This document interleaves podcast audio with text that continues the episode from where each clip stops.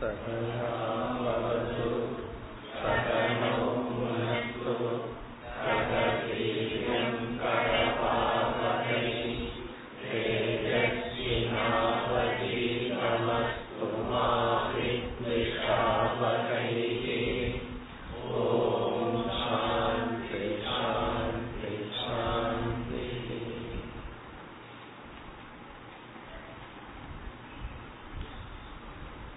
பன்னிரெண்டாவது அத்தியாயம் முதல் இரண்டு ஸ்லோகங்கள் यस्त्वया विहितः पूर्वम्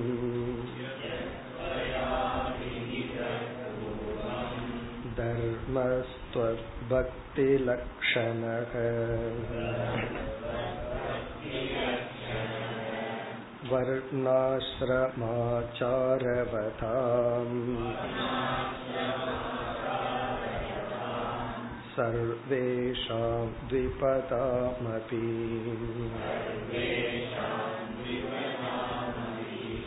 यथानुष्ठीयमानेन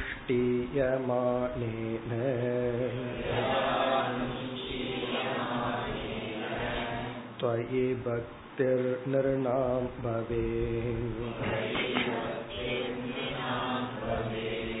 स्वधर्मे नरविन्दाक्ष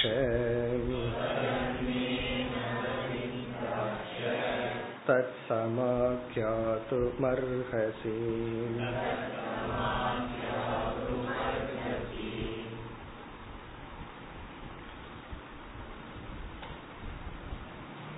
சென்ற அத்தியாயத்தில் பகவான் விபூதியை பற்றி பேசினார் நானே இந்த உலகத்திற்கு உபாதான காரணமாக இருக்கின்றேன் இந்த உலகத்தில் வெளிப்பட்டுள்ள அனைத்து சக்திகளும் என்னுடையதுதான் அனைத்து பெருமையையும் என்னுடையதாக உணர வேண்டும் என்று குறிப்பிட்டார். பிறகு இந்த விபூதியில் மேலும் சில கருத்துக்களை பார்த்தோம். உலகத்தில் யாரிடத்தில் எந்தெந்த பெருமைகள் மேன்மைகள் இருக்கோ அதை பார்த்தவுடன் நம்மை எறியாமல் ஒரு பொறாமை ஏற்படும். என்னிடத்தில் இல்லை மற்றவர்களிடத்தில் இருக்கின்றது என்று. இந்த விபூதி ஞானம் என்ன செய்யும்?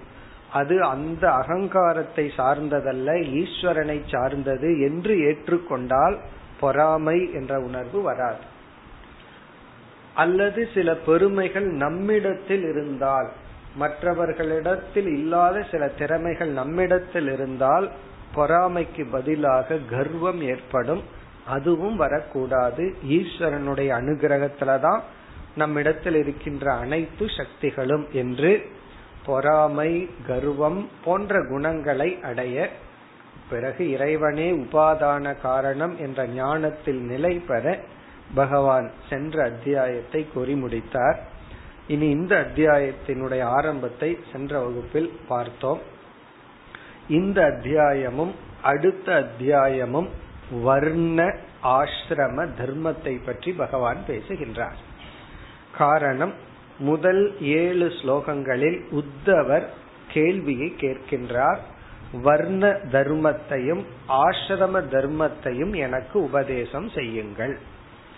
இதுதான் உத்தவருடைய கேள்வி. இது வந்து முதல் ஏழு ஸ்லோகங்களில். பிறகு பகவான் வந்து ஆரம்பிக்கின்றார். வர்ணத்தை பற்றி குறைவான சில ஸ்லோகங்களில் கூறி முடித்து விடுவார். இந்த அத்தியாயத்துல இருபத்தி ஓராவது ஸ்லோகத்துடன் வர்ண தர்மத்தை பற்றிய விசாரம் முடிவடையும். பிறகு ஆசிரமத்தை பற்றி தான் பகவான் விரிவாக எடுத்துக் கொள்கின்றார். ஒரு ஸ்டூடெண்ட் பிரம்மச்சரிய ஆசிரமத்தில் இருப்பவர்களுடைய கடமைகள் என்ன? தர்மம் என்ன? இல்லறத்தில் இருப்பவர்களுடைய கடமை தர்மம் என்ன? இல்லறத்திலிருந்து வானப்பிரஸ்த ஆசிரமத்துக்கு சென்றவர்களுடைய கடமை என்ன? பிறகு சந்நியாச ஆசிரமத்துக்கு ஒருவர் வந்தால் அந்த ஆசிரமத்தினுடைய கடமைகள் என்ன? இதத்தான் பகவான் விரிவாக கூற இருக்கின்றார்.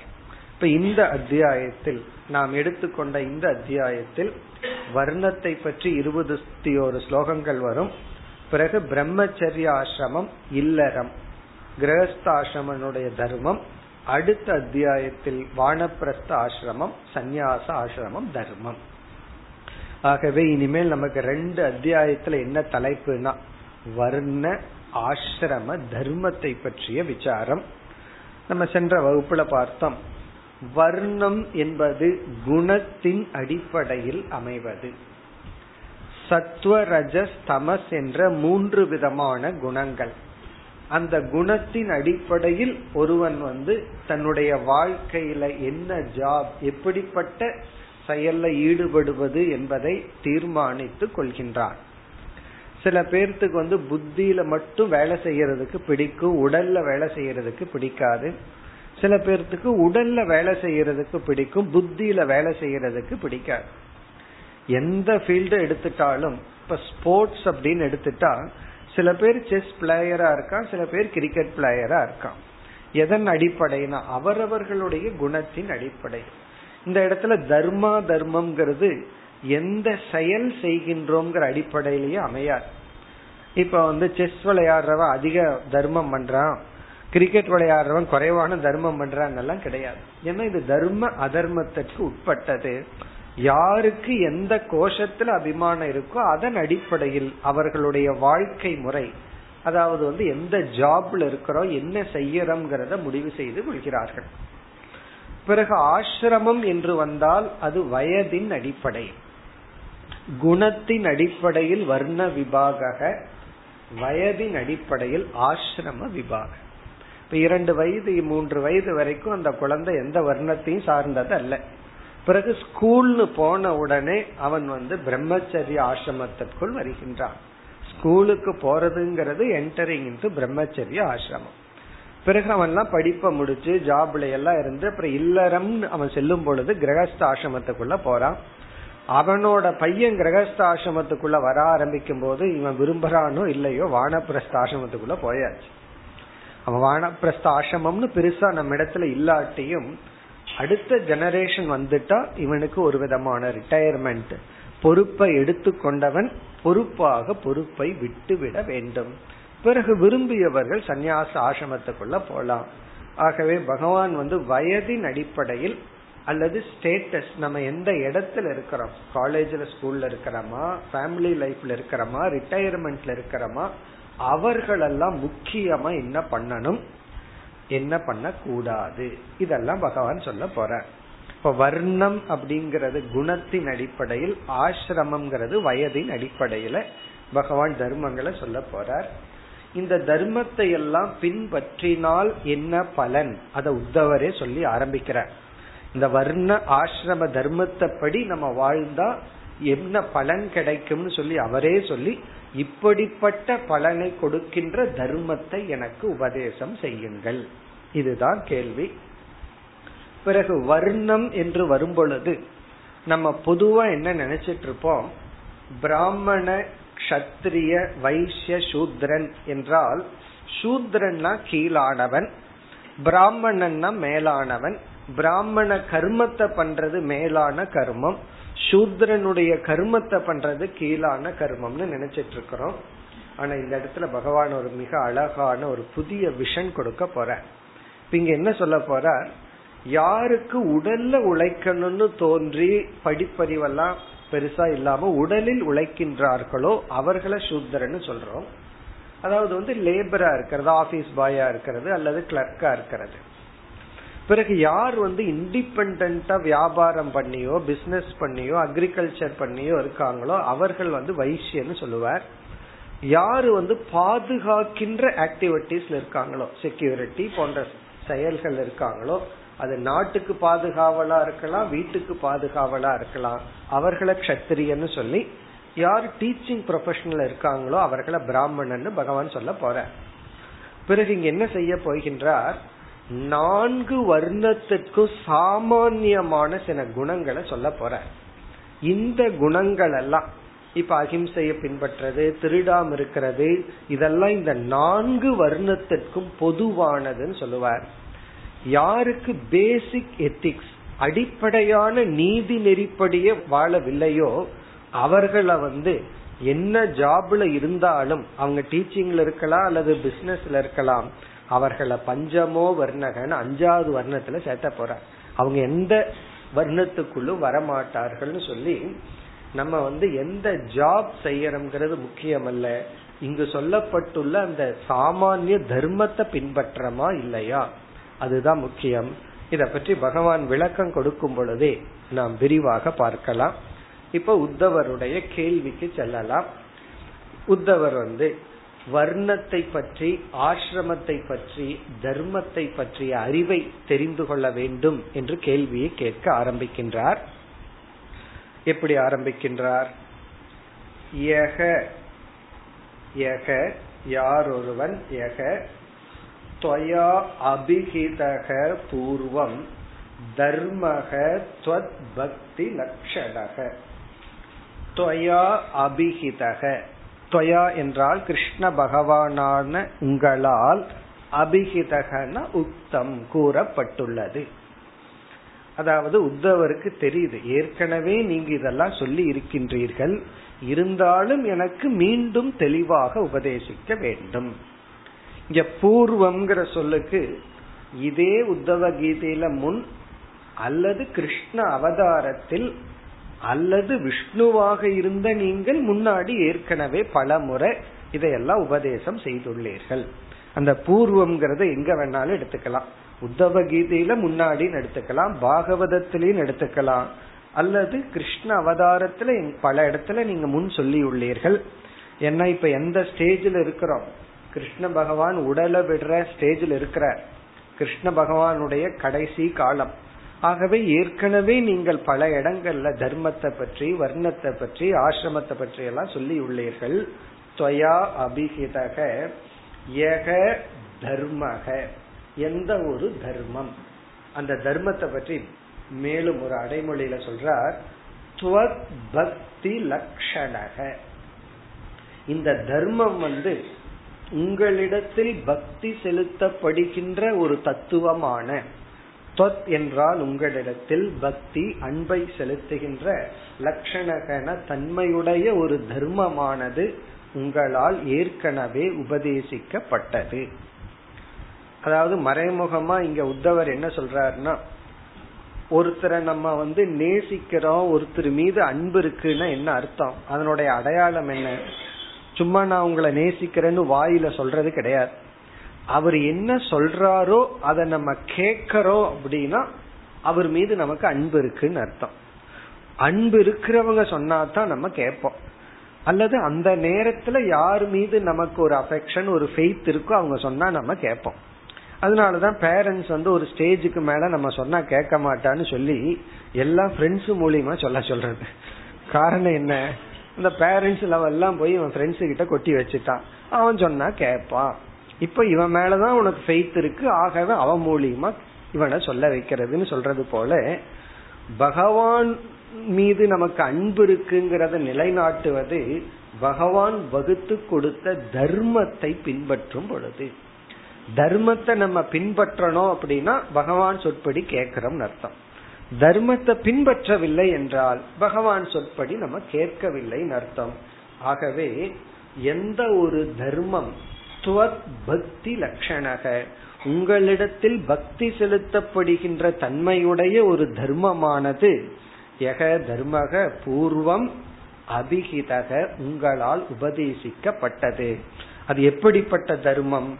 இரண்டாவது வரியில் வர்ண ஆசிரம ஆச்சாரவதாம் வர்ண ஆசிரம ஆச்சாரவதாம் சர்வேஷாம் சர்வேஷாம் எல்லா மனிதர்கள் எல்லா விதமானவர்கள் யார் வர்ண ஆசிரம ஆச்சாரவதாம் வர்ணத்தை பின்பற்றுகின்ற ஆசிரமத்தை பின்பற்றுகின்ற. வர்ணம்னா பிராமண கஷத்திரிய வைசிய சூத்ரன். ஆசிரமம்னா பிரம்மச்சரிய கிரகஸ்த வானப்பிரஸ்த சந்நியாசம் என்கின்ற நான்கு வர்ணத்தையும் நான்கு ஆசிரமத்தையும் பின்பற்றி வருகின்றவர்களுடைய சர்வேஷாம் அனைவருடைய துவிபதாம் அபி. துவிபதாம் என்றால் சில பேர் வந்து எந்த ஆசிரமத்த தர்மத்தையும் பின்பற்ற மாட்டார்கள். எந்த வர்ணத்தினுடைய தர்மத்தையும் பின்பற்ற மாட்டார்கள். அப்படிப்பட்டவர்களுக்கும் கூட எப்படி வாழணும் என்ன எப்படிப்பட்ட வாழ்க்கை அமைத்து கொண்டால் உங்களிடத்துல பக்தி வரும் பிறகு வந்து மோக்ஷத்துக்கு நம்ம அடைய முடியும் என்று நீங்கள் உபதேசம் செய்துள்ளீர்கள். த்விபதாம் என்றால் யார் வந்து எந்த வர்ணத்துக்குள்ளேயும் ஆசிரமத்துக்குள்ளேயும் வரவில்லையோ அவர்கள். ஐந்தாவது விதமான மனிதர்கள். ஒருத்தனை பார்த்தோம்னா அவனை எந்த கேட்டகரியிலையும் போட முடியாது. பிராமணனா கத்திரியனா வைசியனையா சூத்ரானா என்ன பண்ணிட்டு இருக்கிற அப்படின்னா சும்மா இருக்கிறேன்னு சொல்றாரு வச்சுக்கோமே. அவனை நம்ம எந்த வர்ணத்துல போடுறது? சும்மா இருக்கிறது எந்த வர்ணத்திலையும் சொல்லப்பட்ட தர்மம் அல்ல. சில பேர் அப்படித்தான் இருப்பான். படிச்சுட்டு சும்மா இருப்பான். என்ன பண்ணிட்டு இருக்கீங்கன்னா சும்மா இருக்கேன் அப்படின்பா அவர்களுக்கும் கூட எந்த ஆசிரமத்தில் இருக்கீங்கன்னா அதுவும் எனக்கே தெரியாதுன்னு சொல்லுவார்கள். சோ அப்படிப்பட்டவர்களுக்கு கூட நீங்கள் வந்து தர்மத்தை உபதேசம் செய்தீர்கள். எல்லாத்துக்கும் வேர் டு ஸ்டார்ட் எங்கிருந்து ஆரம்பிக்கணுங்கிற அறிவை நீங்கள் கொடுத்துள்ளீர்கள். பிறகு எதற்கு நான் வந்து வர்ண ஆசிரம தர்மத்தை பற்றிய ஞானத்தை அடைய விரும்புறேன்னா எந்த தர்மத்தை பின்பற்றினால் உங்கள் மீது பக்தி வளருமோ உங்களை அடைய முடியுமோ ஆகவே உங்களை அடைய வைக்கும் அந்த தர்மத்தை நான் அனுஷ்டிக்க வேண்டும் என்றால் அந்த ஞானம் எனக்கு தேவை. அதை குறிப்பிடுகின்றார். யதா அனுஷ்டீயமானேன துவயி பக்திகி நிருணாம் பவேத். யதா எவ்விதம் அனுஷ்டீயமானேன? இரண்டாவது வரையில ஸ்வதர்மேன. அதை இங்க எடுத்துக்கணும். அதாவது நம்மால் பின்பற்றப்படும் ஸ்வதர்மத்தின் மூலமாக அனுஷ்டியமான அனுஷ்டிக்கப்படுகின்ற ஸ்வதர்மேன ஸ்வதர்மத்தினால். சரி நம்ம கடமையை நம்ம செய்யறதுனால என்ன பலன் கிடைக்கும்? பக்திஹி நிருணாம் துவயி பவேத். நிருணாம் மனிதர்களுக்கு துவயி உங்களிடத்தில் பக்திஹி பவேன் பக்தியானது வளரும் உருவாகும். கொஞ்சம் பக்தி இருந்தா தான் இதை பின்பற்ற முடியும். இருக்கிற கொஞ்ச பக்தியின் துணை கொண்டு ஸ்வதர்மத்தை நாம் பின்பற்றினால் நம்முடைய கடமைகளை நாம் மேற்கொண்டால் என்ன கிடைக்கும்னா உங்களிடத்தில் பக்தி ஏற்படும் பக்தி உருவாகும். இதுல இருந்து நமக்கு என்ன தெரியுது? சில குணங்கள் எல்லாம் இருக்கு. அதை அடையணும்னா நேரடியா அடைய முடியாது. வேற ஏதாவது பண்ணுனா அது நமக்கு கிடைக்கும். எப்படி என்றால் இப்ப வைராகியம் அப்படின்னு குணத்தை பத்தி நம்ம படிக்கிறோம். சில பேர் வந்து வைராகியம்னா என்னன்னு தெரியுது வரமாட்டேங்குது என்ன பண்றது அப்படின்னு. எல்லாத்துக்கும் ஷார்ட்கட்ல போய் போய் எப்படியாவது திடீர்னு எனக்கு வைராகியம் வந்துடணும்னா என்ன பண்றது? அப்படின்னா இதுல இருந்தே என்ன தெரியுதுன்னா வைராகியம்ங்கிறது ஓடி போய் பிடிக்கிறதல்ல அது நமக்குள்ள வர வேண்டியது. அதனாலதான் இந்த கேள்வியே வருது. இது ஏதாவது ஓடி போய் பிடிக்கிறதுன்னா நான் போய் பிடிச்சிடுறேன்னு பிடிச்சிடலாம் இந்த வைராகியம்ங்கிறது ஒரு மனப்பக்குவம் ஒரு மென்டல் மெச்சூரிட்டி நமக்குள்ள உருவாக்கணும். அதுக்கு என்ன பண்றதுன்னா அதுக்கு நேரா ஒன்றும் பண்ண முடியாது. இந்த சொதர்மத்தை பின்பற்ற பின்பற்ற மனம் தூய்மையாக வைராகியம்ங்கிற குணம் வரும். அது போல இந்த பக்தியும் அப்படித்தான். அதாவது ஒருத்தன் மீது அன்பு அப்படிங்கறது நான் நாளையிலிருந்து ஒரு அஞ்சு பர்சன்ட் அதிகமா அன்பு செலுத்துறேன் அப்படின்னு எல்லாம் சொல்ல முடியாது. இந்த அன்புங்கிறது ஒரு ஆக்ஷன் கிடையாது. திட்டம் போட்டு செயல்பட அது நமக்கு வரணும். அழியக்கூடிய கீழான பொருளிடத்தில் இருக்கிற அன்பை எடுத்து மேலான இடத்துல வைக்கிற அளவுக்கு நம்ம மனம் பக்குவம் அடைய வேண்டும் என்றால் நம்ம என்ன பண்ணி ஆகணும்? பகவான் வகுத்து கொடுத்த வர்ண ஆசிரம தர்மத்தை பின்பற்ற வேண்டும். ஆகவே உத்தவருக்கு நல்லா தெளிவா தெரியுது. சொதர்மேன சொதர்மமான அனுஷ்டியமானேன சொதர்மேன நம்முடைய சொதர்மத்தை ஒரு மனிதன் பின்பற்றும் பொழுது உங்களிடத்தில் பக்திகி பவே பக்தியானது உண்டாகும். பக்தியானது வளரும். இப்ப எதற்கு நம்ம கடமைகளை செய்யறோம்னா நம்மளுடைய அன்பை வந்து மேலான இடத்துல சிட்டு பண்ணி பழகுவதற்காக. இந்த அன்புங்கிறது வந்து நம்மளுடைய சாய்ஸ்ல இல்ல. அது நமக்குள்ள வரணும்னா கடமைகளை நாம் செய்தாக வேண்டும். கடமைகளை செய்யணும் அப்படின்னா கடமையை பற்றிய ஞானம் நமக்கு தேவை. தர்மத்தை அனுஷ்டானம் பண்ணா நமக்கு புண்ணியம் கிடைக்கும்னா தர்மத்தை அனுஷ்டானம் பண்றதுனுடைய ஃபர்ஸ்ட் நிபந்தனை என்னன்னா தர்ம ஞானம் அதர்மத்தை விடுறதுனால புண்ணியம்னா இப்ப ஃபர்ஸ்ட் என்ன பண்ணணும்னா எது அதர்மம்ங்கிற அறிவு நமக்கு தேவை. ஆகவே அந்த அறிவை கேட்கின்றார்.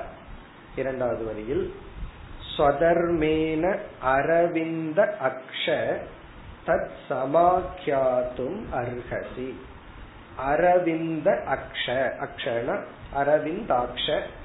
அரவிந்தத்தை போன்ற தாமரையை போன்ற கண்களை உடைய இறைவா என்று கிருஷ்ண பகவானை அழைத்து அரவிந்த அக்ஷ தது என்றால் வர்ண ஆசிரம தர்ம ஞானம்.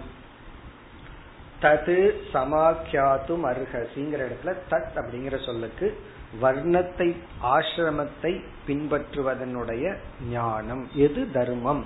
இப்ப வர்ண ஆசிரம தர்ம ஞானம். அதை சமாக்கியாதும். நன்கு விளக்குவதற்கு அருகசி. நீங்கள் அதை எனக்கு செய்தாக வேண்டும். அருகசினா அதை நீங்க தான் செஞ்சாகணும். இப்ப நீங்க தான் எனக்கு வந்து வர்ண தர்மத்தையும் ஆசிரம தர்மத்தை பற்றிய அறிவை கொடுத்தாகணும். அந்த அறிவு எதற்குனா அந்த அறிவுடன் வர்ணாசிரம தர்மத்தை நான் பின்பற்றும் பொழுது உங்களிடத்தில் பக்தியானது தோன்றும். அப்படி பக்தி தோன்றினால் அதுவே நான் என்ன வந்து முக்தி வரைக்கும் அழைத்து செல்லும். ஆகவே எனக்கு இந்த ஞானம் தேவை. இனி அடுத்த கேள்வி. பகவான் மனதுக்குள்ள கேட்டிருக்கலாம். அதை வேற யாருகிட்டயாவது கேட்க வேண்டியது தானே எங்கிட்ட வந்து எதற்கு கேட்கிற அப்படின்னு சொல்லி. ஆகவே அடுத்த சில ஸ்லோகங்கள்ல இந்த அறிவை கொடுக்கிறது உங்களை தவிர வேற யாரும் கிடையாது. நீங்க தான் இந்த அறிவை கொடுத்தாக வேண்டும். நீங்க தான் ஏற்கனவே இந்த அறிவை வந்து பல அவதாரங்களில் பலருக்கு உபதேசித்துள்ளீர்கள். அதனால் நீங்க எனக்கு டைரக்டா அந்த அறிவை எனக்கு சொல்லி ஆகணும்னு சொல்லி பகவானுடைய மகத்துவம் பிறகு இந்த ஞானத்தினுடைய வர்ணாசிரம தர்ம ஞானத்தினுடைய மகத்துவத்தை எல்லாம் இனி வருகின்ற ஸ்லோகங்களில் கூறுகின்றார். இதோட கேள்வி முடிஞ்சது. அதாவது வர்ணாசிரம தர்மத்தை பற்றிய ஞானம் எனக்கு வேணும். காரணம் அந்த ஞானம் இருந்தா அதன்படி பின்பற்றும் பொழுது உங்கள் மீது பக்தி ஏற்பட்டு அதுவே இறுதி லட்சியமான முக்தி வரைக்கும் அழைத்து செல்லும் என்று சொல்லி இனி வருகின்ற பகுதியில் கிருஷ்ண பகவானுடைய மேன்மை விஷ்ணு அவதாரத்தினுடைய மேன்மை இந்த ஞானத்தினுடைய மகிமை இதை நீங்களா தான் சொல்லணும். உங்களை தவிர எனக்கு சொல்றதுக்கு யாரும் இல்லை என்று இந்த வர்ண ஆசிரமம் அல்லது தர்ம ஞானத்தினுடைய மகிமையை கூறுகின்றார். நம்ம வந்து வேதாந்தம் பிரம்மந்தான் புரிஞ்சுக்கிறது கஷ்டம்னு வேதாந்தத்துக்குள்ள வந்ததுக்கு அப்புறம் தெரியுது. ஆனா கர்மா ஃபீல்ட்லயே பார்த்தோம்னா தர்மமே ரொம்ப சூக்ஷமமா இருக்கு. மகாபாரதத்தை படிச்சோம்னா பெரிய குழப்பம் எது வரும் தெரியுமா? எது தர்மம் எது அதர்மம்? இவங்க செஞ்சது ரைட்டா அவங்க செஞ்சது ரைட்டா சில சமயங்கள்ல துரியோகனம் பண்ணது ரைட்டா தெரியும் சில பேர்த்துக்கு. அப்படி அதுலயே ஒரு குழப்பம் வந்துடும் எது சரி எது தப்பு? ஏன்னா சகுனி அங்க என்னென்ன வேலை பண்றாரோ அதே வேலை கிட்டத்தட்ட பாதி கிருஷ்ணரும் பண்ணியிருக்கார். அப்ப வந்து இதுல யாரு? ரெண்டு ஒண்ணு தானே அப்படிங்கிற சந்தேகம் எல்லாம் நமக்கு வந்துடும் ஆகவே இந்த தர்ம சூக்மம் இருக்கே அதுவே ஒரு பெரிய விஷயம். ஆகவே அடுத்த வருகின்ற ஸ்லோகங்கள்ல எல்லாம் இந்த ஞானத்தின் சூக்மத்துவம் மகத்துவம் கிருஷ்ண பகவானுடைய மகத்துவம். இத சொல்றதுக்கு உங்களை தவிர வேற யாரும் இல்லை. அடுத்த இரண்டு ஸ்லோகங்கள் மூன்று நான்கு. புராகில மகாபாகோ தர்மம் பரமகம் பிரபோ यत्तेन हंसरूपेण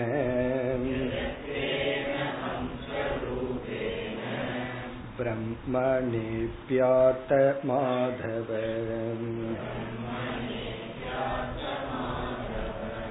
स इदानीं सुमहता कालेनामित्रकर्षण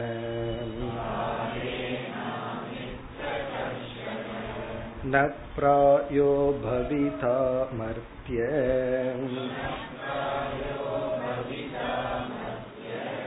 लोके प्राकनुशासितः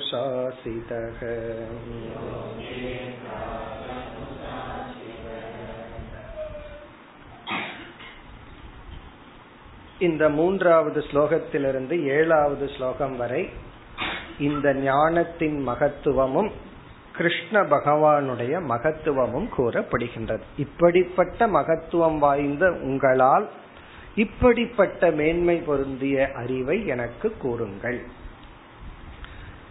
புராகில மகாபாகோ தர்மம் பரமகம் பிரபோ. மகாபாகு என்று உத்தவர் கிருஷ்ண பகவானை அழைக்கின்றார். ஹே மகாபாகோ ஹே பிரபோ அனைவருக்கும் தலைவனாக இருக்கின்ற கிருஷ்ண பகவானே ஹே பிரபோ. புரா முன் ஒரு முறை கிள கிளங்கிறது ஒரு எக்ஸ்பிரஷன் புறா கிள முன் ஒரு காலத்துல. நம்ம ஒரு கதை சொல்லணும்னா ஒரே ஒரு ஊர்ல அப்படின்னு சொல்லுவோம். இல்ல நம்ம வாழத்துக்கு முன்னாடின்னு ஆரம்பிப்போம்ல அப்படி சொல்றார். புறா கிள. எது? பரமகம் தர்மம். மேலான எந்த ஒரு தர்மத்தை பரமகம் அப்படின்னா மேலான லட்சியத்திற்கு அழைத்து செல்கின்ற அல்லது மிக மிக சூக்மமாக உள்ள அவ்வளவு சுலபமாக புரிந்து கொள்ள முடியாத மேலான தர்மத்தை ஹம்ச ரூபேன தேன. நீங்கள் ஹம்ச ரூபமாக இருந்து கொண்டு பிரம்மனே அபியார்த்த மாதவ. ஹே மாதவ கிருஷ்ணா பிரம்மனே பிரம்மதேவனுக்கு அபியாச உபதேசம் செய்தீர்கள். இங்க எத்தனை அடைமொழி? பிரபு மாதவன் மகாபாகு என்றெல்லாம் பகவானை அழைக்கின்றார். இதெல்லாம் பக்தியை குறிக்கின்ற ஒருத்தர் மீதுள்ள பக்தியினால கிருஷ்ணர் மீதுள்ள பக்தியினால இந்த அடைமொழிகளை எல்லாம் சொல்லி நீங்கள் ஹம்ச ரூபமாக இருந்து கொண்டு பிரம்மதேவனுக்கு மேலான தர்மத்தை எல்லாம் உபதேசம் செய்துள்ளீர்கள். இந்த ஹம்ச ரூபம் நம்ம ஹம்ச கீதையில படிச்சோம். இதுக்கு ரெண்டு அர்த்தம். கதப்படி எடுத்துக்கணும்னா பகவான் ஹம்ச ரூபமா இருந்து உபதேசம் பண்ணார்னு இனி ஒன்று ஹம்சகங்கிறது ஞானியை குறிக்கின்றது. ஞானியாக இருந்து ஹம்சகங்கிறத அந்த படிச்சிருக்கிறோம். பாலையும் தண்ணியும் பிரிக்கிற சக்தி இருக்கு.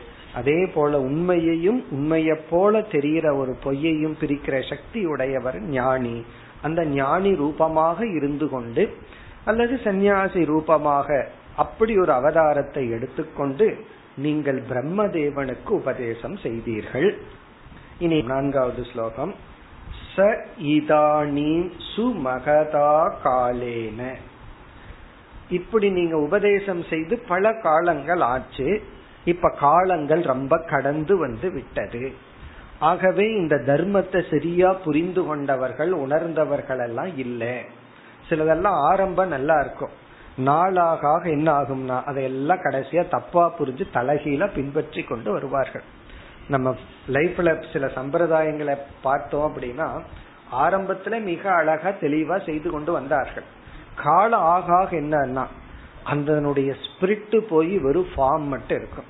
அதுக்கு பெஸ்ட் எக்ஸாம்பிள் என்னன்னா இந்த சந்தியாவந்தனம் பண்ணும்போது பிராணாயாமம் பண்ணுவாங்க. அது ரூல் படி என்னன்னா சந்தியாவந்தனம் பண்ணும்போது பிராணாயாமமும் சேர்ந்து பண்ணா அது உடலுக்கும் மனசுக்கும் நல்லது. இப்ப அது எவ்வளவு ஸ்டைல அப்படி இப்படின்னு கையை திருப்பிட்டு பண்றோம். அங்க என்ன ஆச்சுன்னா ஒரு ரிச்சுவல் மாதிரி ஆயிப்போச்சு. பிராணாயாமம் யாரும் பண்றதில்ல சந்தியாவந்தன காலத்துல. கரெக்டா சந்தியாவந்தன காலத்துல வெறும் வயிற்றுல இருப்போம் ஏர்லி மார்னிங் இருப்போம் சந்தியா வேலையில இருப்போம். அதெல்லாம் அந்த பிராணாயாமத்துக்கு உகந்த நேரம். அதை விட்டுட்டு இப்ப எந்த மாதிரி இருக்குன்னா அது மூக்குக்குள்ளேயும் கூட கை போகாத? ஏதோ ஒரு விளையாட்டு காட்டுற மாதிரி ஒரு ஸ்டைலா பண்ணிட்டு வந்துடும் இப்ப என்ன ஆச்சுன்னா அந்த ரிச்சுவல் வந்து அதனுடைய ஸ்பிரிட்டை இழந்துருச்சு எதுக்காக அந்த ரிச்சுவல் உருவானதோ அது இல்லாம ஏதோ ஒரு சடங்கு மாதிரி சம்பிரதாயம் மாதிரி ஆயிப்போச்சு. அதுதான் இங்க சொல்ற அப்படி சில தர்மங்கள் எல்லாம் ஒரு ஆரம்பத்துல அது ஒரு ஸ்பிரிட்டோட இருந்தது. பிறகு காலப்போக்கில் என்ன ஆயிடுது?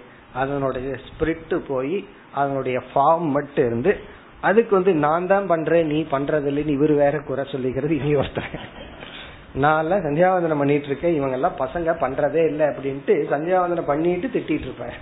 யாரு பையனை? இதுவா? என்ன ஆச்சுன்னா அந்த ஸ்பிரிட் வந்து போயாச்சு. அதத்தான் இங்க வந்து உத்தவர் சொல்ற தர்மம் வந்து ஒரு காலத்துல ஸ்பிரிட்டோட உபதேசம் செய்தீர்கள். இன்னைக்கு அதை யாரும் சரியா புரிஞ்சிட்டவங்க இல்லை. அதுவும் இல்லாம இப்ப போய் வர்ண தர்மம்னு சொன்னா எல்லாமே தவறாக புரிந்து கொண்டு பேசுகிறார்கள். ஜாதியை பத்தி பேசுகிறீர்கள் அப்படிங்கிற எண்ணம் எல்லாம் வந்துருது. சாஸ்திரம் வந்து வர்ணாசிரம தர்மத்தை பத்தி பேசுதுன்னா ஃபர்ஸ்ட் இப்ப சொசைட்டில என்ன புரிஞ்சிருக்காங்க? சாஸ்திரம் வந்து மனிதனை வந்து ஜாதியின் அடிப்படையில பிரிச்சிருக்கு. உயர்ந்த ஜாதி தாழ்ந்த ஜாதி உயர்ந்த செயல் தாழ்ந்த செயல்னு பிரிச்சிருக்குன்னு சாஸ்திரத்தையே தவறாக புரிந்து கொண்டுள்ளார்கள். அதைத்தான் இங்க சொல்றார் உத்தவன். சாஸ்திரம் வந்து மனுஷனை ஒன்று சேர்த்து எல்லாத்தையும் பிரம்மன்னு சொல்றதுக்கு தான் பிரவர்த்திருக்கே தவிர பிரிச்சு வைக்கிறதுக்கு அல்ல.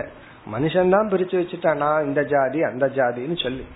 அது எப்படி தவறாக புரிந்து கொண்டு இந்த தர்மம் வந்து மற்றவர்களுக்கு தெரியாமலும் தவறாகவும் உள்ளது என்று இந்த நிலையை கூறி ஆகவே கிருஷ்ணா நீங்க இந்த இடத்துல மீண்டும் அதை தெளிவுபடுத்த வேண்டும்.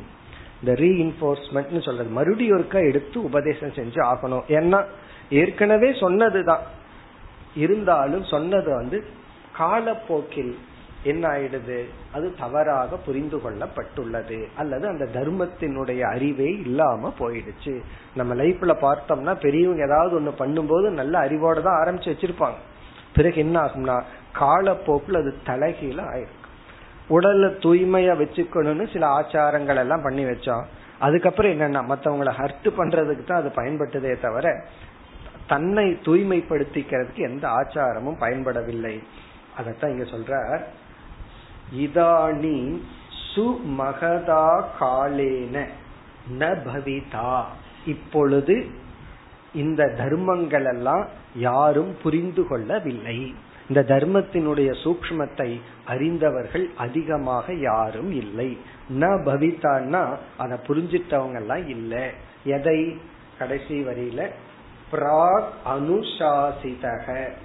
ஏற்கனவே நன்கு பின்பற்றப்பட்டு வந்த தர்மங்கள். பிராக்னா முன்பு அனுசாசிதகன நன்கு பின்பற்றப்பட்டு அதனால் பயனடைந்து வந்த சில தர்மங்கள் எல்லாம் இதானீன் இப்பொழுது ந பவிதா.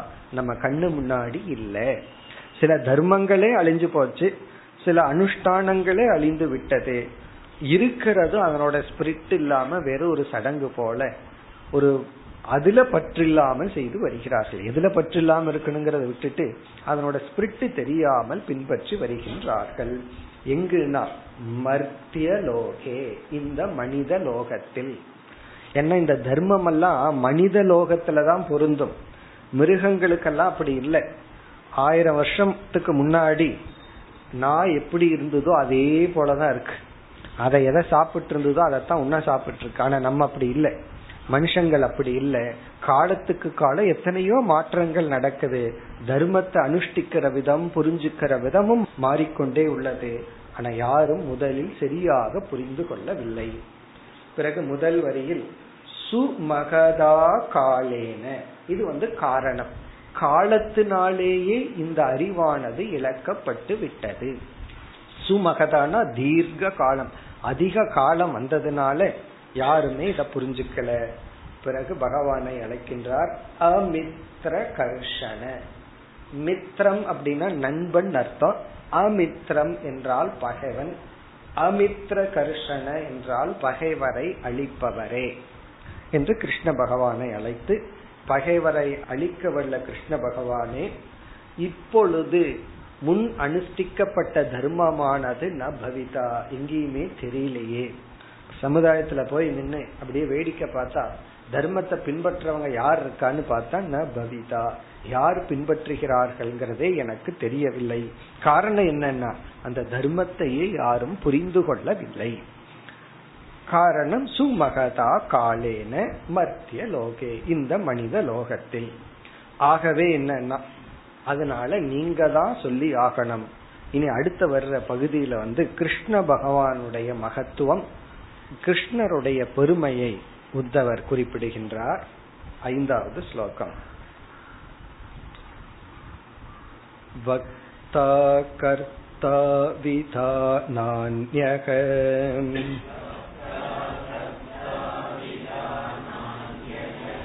धर्मस्याच्युत ते भुवि सभायामपि वैरिञ्च्याम् यत्र मूर्तिधरा कलाः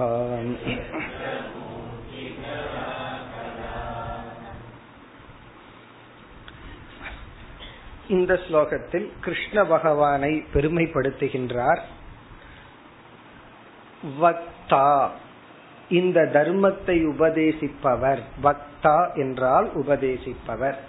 அதாவது இத இப்படிப்பட்ட உங்களை தவிர வேற யாரும் இல்லை. நீங்க தான் உபதேசித்தாகணுங்கிறதுக்காக வர்றார். வக்தா என்றால் இந்த தர்மத்தை போதிப்பவர். கர்த்தா என்றால் அந்த தர்மத்தை அனுஷ்டிப்பவர். கர்த்தான தர்மப்படி வாழ்பவன் வக்தான்னா அதை போதிப்பவன். என்ன போதிக்கிறவங்க எல்லாம் அந்த தர்மப்படி வாழ்றது கிடையாது. அதுல வேற சில பேர் நான் தான் இப்படி இருந்தேன்னா நீ இப்படி இருக்க வேண்டான்னு தான் சொன்னேன் அப்படி சொல்லிக்கிறது.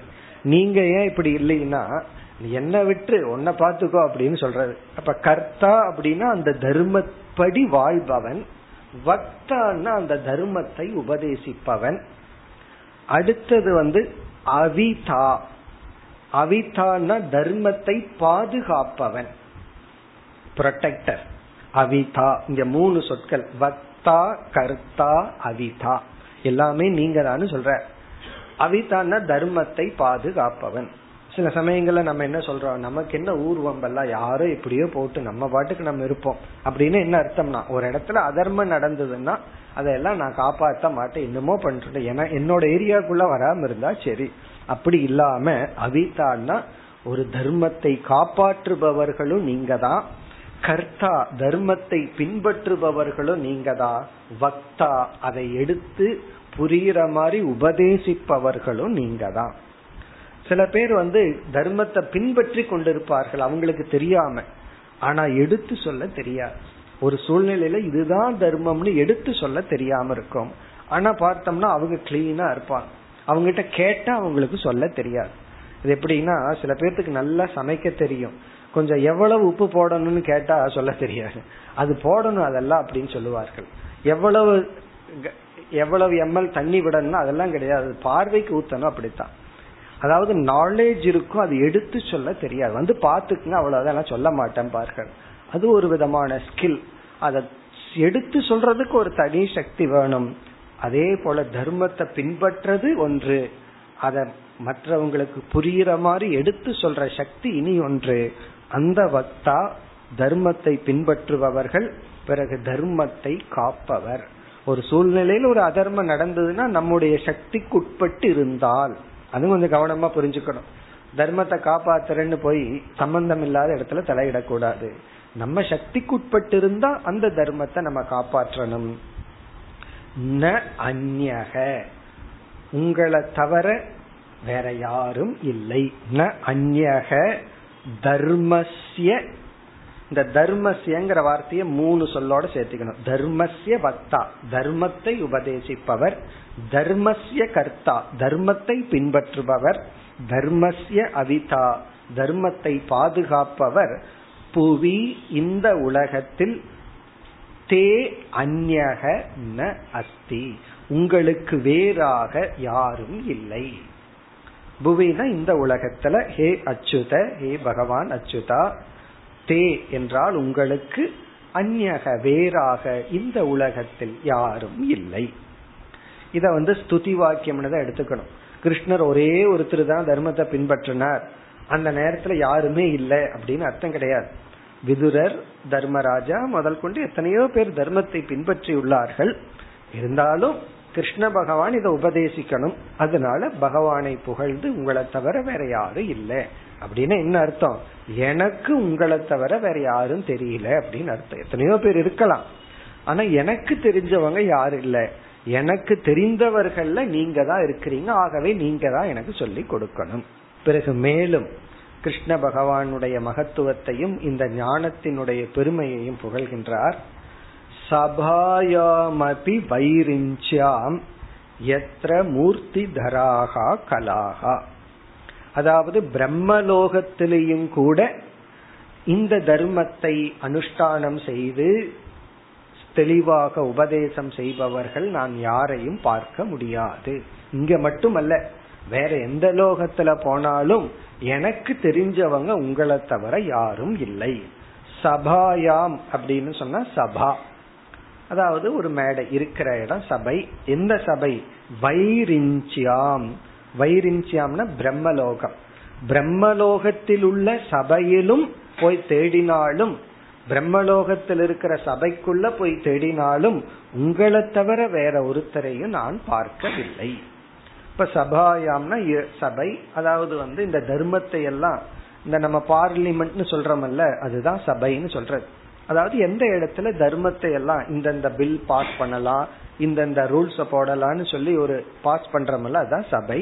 அது எங்க? பிரம்ம வைரிஞ்சியாம் பிரம்மலோகத்தில் இருக்கிற சபைக்குள் சென்றாலும். இனி அடுத்த பகுதியில் அந்த பிரம்ம லோகம் வர்ணிக்கப்படுகிறது. எத்திர மூர்த்தி தராகா கலாகா? எத்திர எந்த பிரம்மலோகத்தில்? இப்படிப்பட்ட பிரம்மலோகத்துக்கு போனாலும் உங்களை தவிர வேற ஆளை நான் பார்க்கல அப்படிங்கிறார். கலாகா என்றால் விதவிதமான அறிவு கலைகள். காலேஜுக்குள்ள போனோம் அப்படின்னா என்னென்ன சப்ஜெக்ட் இருக்குன்னு படிக்கிறோம்ல சயின்ஸ் பிசிக்ஸ் கெமிஸ்ட்ரி கம்ப்யூட்டர் சயின்ஸ்னு இதெல்லாம் தான் கலாகா அப்படின்னா டிஃபரெண்ட் பிரான்ச் ஆஃப் நாலேஜ் விதவிதமான அறிவு. அந்த காலத்துல அறுபத்தி நாலு கலைகள் எல்லாம் சொல்றாங்கல்ல? அப்படி விதவிதமான அறிவுகள் மூர்த்தி தராகனா அது எங்கு வந்து ஆப்டிமம் லெவல அடைஞ்சிருக்கும். எல்லா விதமான அறிவு கலைகளும் எங்கு முதிர்ந்துள்ளதோ அப்படிப்பட்ட பிரம்ம சபையிலும் கூட உங்களுக்கு நிகராக தர்மத்தை உபதேசிப்பவர் யாரும் இல்லை. அப்படின்னா என்ன அர்த்தம்? சில பெரிய யூனிவர்சிட்டிக்குள்ள போனோம் அப்படின்னா அந்த யூனிவர்சிட்டியில வந்து போஸ்ட் பிஹெச்டி முடிச்சவங்க வரைக்கும் ஒரு சப்ஜெக்ட்ல இருந்தாங்கன்னா என்ன அர்த்தம்? இந்த சப்ஜெக்ட்ல இந்த யூனிவர்சிட்டியில தான் ரொம்ப மேக்சிமம் நாலேஜ் அவைலபிள் சொல்றமல்ல அதே போல மூர்த்தி தராகன்னா டோட்டலா மேனிஃபெஸ்ட் ஆயிருக்கு வெளிப்பட்டிருக்கு. கலாகான்னா அறிவுகள். எல்லா விதமான அறிவுகளும் எந்த சபையில வந்து முழுமை பெற்றுள்ளதோ அந்த சபைக்குள்ள யார் இருப்பான்னா? அந்த அறிஞர்கள் எல்லாம் இருப்பார்கள். அவர்களுக்குள்ள போய் தேடினாலும் நான் வந்து உங்களை தவிர வேற யாரையும் பார்க்கவில்லை. அப்படின்னு என்னோட சீக்ரெட் என்னன்னா டீச் பண்ணுங்க அவ்வளவுதான். எனக்கு நீங்கள் உபதேசிக்க வேண்டும். அதுதான் இதனுடைய சாராம்சம். இனி அடுத்த ஸ்லோகத்துல மீண்டும் கிருஷ்ண பகவானையே புகழ்ந்து இந்த ஞானத்தை கேட்கின்றார் ஆறாவது ஸ்லோகம். கர்த்ரா வித்ரா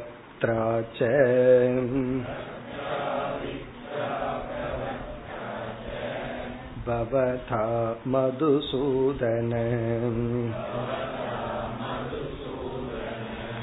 त्यक्ते महीतले देव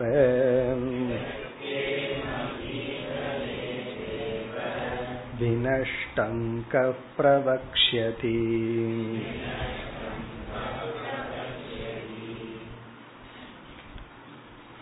சென்ற ஸ்லோகத்தில் கூறிய அதே கருத்து தான் இங்க என்ன கேக்குறார்? நீங்க வந்து உங்களுடைய அவதாரத்தை நிறைவு செய்ய போகிறீர்கள். அப்படின்னு என்ன அர்த்தம்? இந்த உடலை விட போறீங்க. நீங்க போனதுக்கு அப்புறம் எனக்கு யார் இருக்கா இதை சொல்வதற்கு. ஆகவே உங்களுடைய உடலை விடுவதற்கு முன் எனக்கு இந்த விஷயத்தை பற்றி அறிவை கொடுங்கள். அதுதான் சாராம்சம். கர்த்ரா இந்த தர்மத்தை பின்பற்றுகின்ற நீங்கள் எல்லாமே கிருஷ்ண பகவானை குறிப்பிடுகின்ற சொற்கள். அவித்ரா இதை பின்பற்றுபவர் இதை தர்மத்தை காப்பாற்றுபவர்கள். பிரவத்ரா உபதேசம் செய்கின்ற பவதா உங்களால். அதாவது இப்படிப்பட்ட உங்களால் உங்களுடைய உடல் உடலை நீங்கள் விட்டு சென்றதற்கு பிறகு யார் எனக்கு சொல்லிக் கொடுப்பா? பவதான உங்களால். எப்படிப்பட்ட உங்களால் உடல் விடப்படும் பொழுது? அந்த உங்களாலுக்கு தான் இந்த மூன்று அடைமொழி இது ஏற்கனவே சொன்னேன். அதாவது பின்பற்றுகின்ற காப்பாற்றுகின்ற உபதேசம் செய்கின்ற உங்களால் ஹே மதுசூதன ஹே கிருஷ்ணா தியக்தே மகிதலே தேவ. ஹே தேவா மகிதலே தியக்தே. இந்த பூலோகத்தை நீங்கள் விட்டு செல்லும் பொழுது விட்டு விட்டால் விட்டு செல்லும் பொழுது தெக்தம்னா இந்த உடலை விட்டு பூலோகத்தை விட்டு நீங்க சென்று விட்டால் வினஷ்டம் கக பிரவக்ஷதி இந்த அழிந்த தர்மத்தை யார்தான் எனக்கு சொல்லிக் கொடுப்பார்கள்? இங்க வினஷ்டம்ங்கிற சொல் தர்மத்தை குறிக்கின்றது. ஒரு காலத்துல தெளிவா உபதேசம் செய்தீர்கள் அது காலத்தினாலேயே அழிந்து விட்டது. அப்படிப்பட்ட அழிந்த தர்மத்தை யார்தான் எமக்கு உபதேசிப்பார்கள்? கக பிரவக்ஷத்தின எனக்கு வேற யாரு இருக்கா? அதனோட அர்த்தம் என்னன்னா நீங்க தான் எனக்கு உபதேசித்தாக வேண்டும். இதை அடுத்த ஸ்லோகத்தில் கூறி நிறைவுரை செய்கின்றார் உத்தவர். ஏழாவது ஸ்லோகம். தத்துவம் ந சர்வதர்மஜ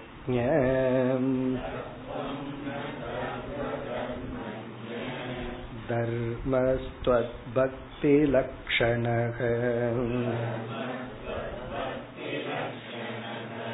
यथा यस्य विधीयेत तथा वर्णय मे प्रभो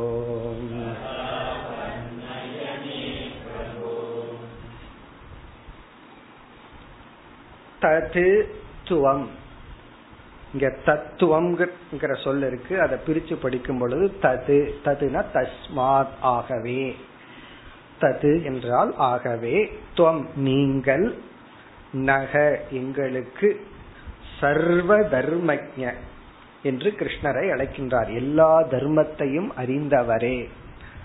சர்வ தர்ம ஞகன அறிந்தவர். எல்லா தர்ம சூக்மங்களையும் அறிந்த நீங்கள் துவம் தர்மக பக்தி லட்சணக உங்களுடைய உங்களிடத்தில் பக்தியை உருவாக்குகின்ற தன்மையுடைய தர்மத்தை. எப்படி உத்தவரே கனெக்ட் பண்றாருன்னு பார்க்கலாம். அதாவது அவரவர்களுடைய கடமையை செஞ்சு தர்மத்தை பின்பற்றினால் அந்த தர்மம் என்ன பண்ணுமா? உங்கள் மீது அன்பை அதிகரிக்கும். நம்மளுடைய எமோஷனல் மெச்சூரிட்டியே என்னன்னா நம்முடைய அன்பை வந்து மேலான இடத்துல செலுத்த முடிகிற அளவுக்கு உயர்ந்தால் நம்ம உயர்ந்துட்டு போறோம். அல்பமான பொருள்களிடத்திலும் மனிதர்களிடத்திலும் விஷயத்துல மட்டும் நம்மால் அன்பை செலுத்த முடிஞ்சதுன்னா நம்ம அந்த நிலையில இருக்கிறோம்னு அர்த்தம். ஆகவே தொட்பக்தி லட்சணக தர்மக. உங்களிடத்தில் அன்பை செலுத்தும் அளவு பக்தியை வளர்க்கின்ற இந்த தர்மமானது யதா எஸ்ய விதீயதே. யாருக்கு எவ்விதம் வகுக்கப்பட்டு கொடுக்கப்பட்டுள்ளது என்று. யதா எவ்விதம் எஸ்ய யாருக்கு. அதாவது இந்தந்த குணத்தில் இருப்பவன் இந்தந்த வயதில் இருப்பவன் இந்தந்த வர்ணத்தில் இந்தந்த ஆசிரமத்தில் இருப்பவனுக்கு யதா எவ்விதம் எஸ்ய யாருக்கு எவ்விதம் விதியதே விதிக்கப்பட்டுள்ளதோ. ததா நிபோதமே பிரபோ. அவ்விதம் எனக்கு உபதேசம் செய்யுங்கள். ஹே பிரபோ ஹே கிருஷ்ணா தலைவரே. இறைவா அனைத்துக்கும் தலைவராக இருப்பவரே நீங்கள் எனக்கு அந்த அறிவை கொடுங்கள். இந்த யதா எஸ்ய விதீயத்தைங்கிறத அழகான கேள்வி. யாருக்கு எவ்விதம் கடமைகள் எல்லாம் விதிக்கப்பட்டுள்ளதோ ஸ்வதர்மங்கள் எல்லாம் நிர்ணயம் செய்யப்பட்டுள்ளதோ அதை எனக்கு உபதேசம் செய்யுங்கள். இவ்விதம் முதல் ஏழு ஸ்லோகங்களில் கிருஷ்ண பகவானை பெருமைப்படுத்தி இந்த ஞானத்தினுடைய மகத்துவத்தை கூறி இந்த தர்ம ஞானம் தர்ம அனுஷ்டானத்துக்கு பயன்படும். அப்படி செய்யும் பொழுது பக்தி வளர்ந்து இறுதியில் மோட்சத்துக்கு செல்ல முடியும்.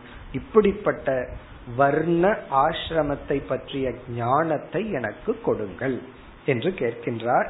இனி அடுத்தது வந்து கிருஷ்ண பகவான் உபதேசிக்க ஆரம்பிக்கின்றார் என்று கிருஷ்ணர் வர்றதுக்கு முன்னாடி சுகபிரம்ம வர்ற சுகர் வந்து பரீட்சித்துக்கு சொல்ற சுகர் வந்து இப்படி கே உத்தவர் கேள்வி கேட்க கிருஷ்ண பகவான் வந்து பதில் சொல்ல ஆரம்பிக்கின்றார் என்று அடுத்த ஸ்லோகம் வந்து சுக பிரம்மன் பரீட்சித்துக்கு சொல்றார். இந்த கேள்விக்கு பதில கிருஷ்ணர் சொல்றார். இப்ப அதுக்கு அடுத்த ஸ்லோகத்திலிருந்து கிருஷ்ணர் பேசுவார். இனி அடுத்த ஸ்லோகம். இத்தம் ஸ்வபிருத்திய முக்கியேன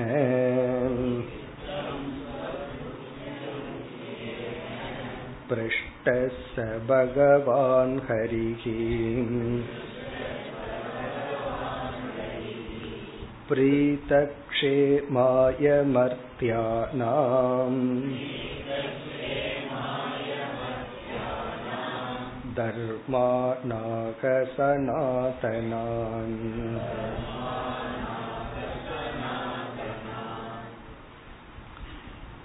இத்தம் இவ்விதம் ஸ்வபிருத்திய முக்கியேன ஸ்வபிருத்தியக என்றால் சிஷ்யக.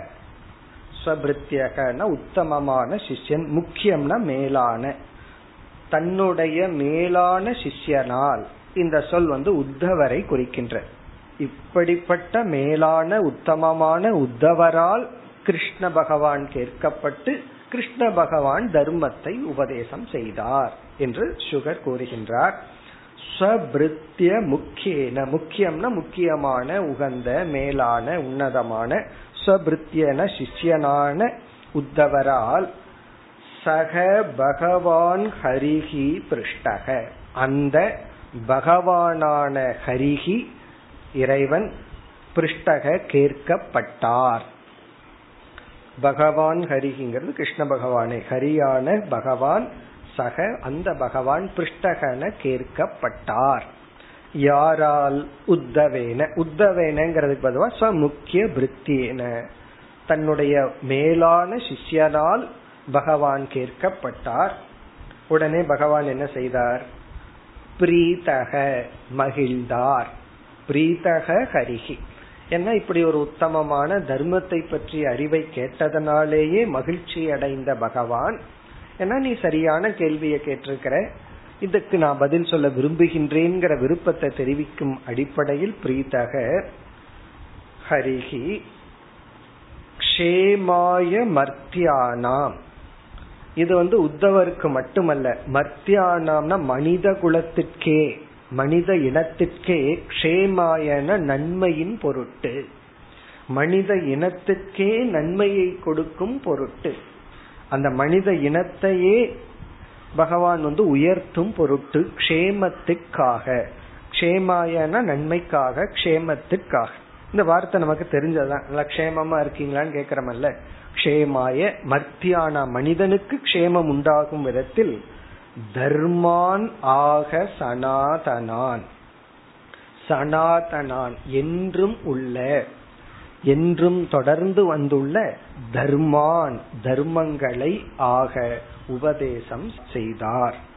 அதாவது இனிமேல் செய்ய போறார் அர்த்தம். சனாதனான் தர்மான்னா என்றும் தொடர்ந்து உள்ள தொடர்ந்து வந்திருக்கின்ற தர்மங்களை பகவான் உபதேசம் செய்கின்றார் என்று அடுத்த ஸ்லோகத்திலிருந்து பகவான் வந்து உபதேசத்தை ஆரம்பிக்கின்றார். எப்படி பகவான் சொல்ல போறாருன்னா நான்கு யுகங்கள் இருந்தது நமக்கு தெரியும். கிருத யுகம் திரேதா யுகம் துவாபர யுகம் கலியுகம்னு சொல்லி. இந்த கலியுகத்துல வர்ணத்துக்கும் ஆசிரமத்துக்கும் என்ன பேர் இருந்தது? பகவான் சொல்ல போற இந்த கிருத யுகத்துல முதல் வந்த யுகத்துல நான்கு விதமான டிவிஷனே கிடையாதான் ஒன்றுதான் இருந்துதான் பிறகு வந்து வேதம்ங்கிறது ஓம்ங்கிற ஒரு சப்தமாகத்தான் இருந்துதான் பிறகு காலம் மாற மாற இப்படி வேதம் வந்தது தர்மங்கள் பிரிந்தது. பிறகு ஒரு ஃபேமஸ் எக்ஸாம்பிள் அது இங்க பகவான் குறிப்பிடுகின்றார். இதே பாகவத்துல கூறினதுதான். ஒரு மாடு வந்து நாலு கால்ல இருந்தது போல இந்த உலகம் வந்து நான்கு தர்மங்கள்ல இருந்தது.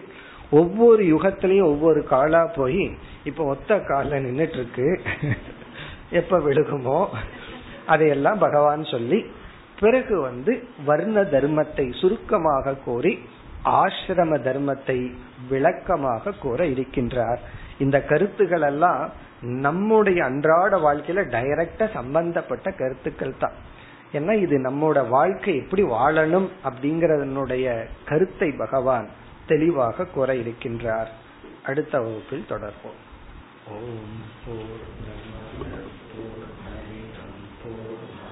போர் போர்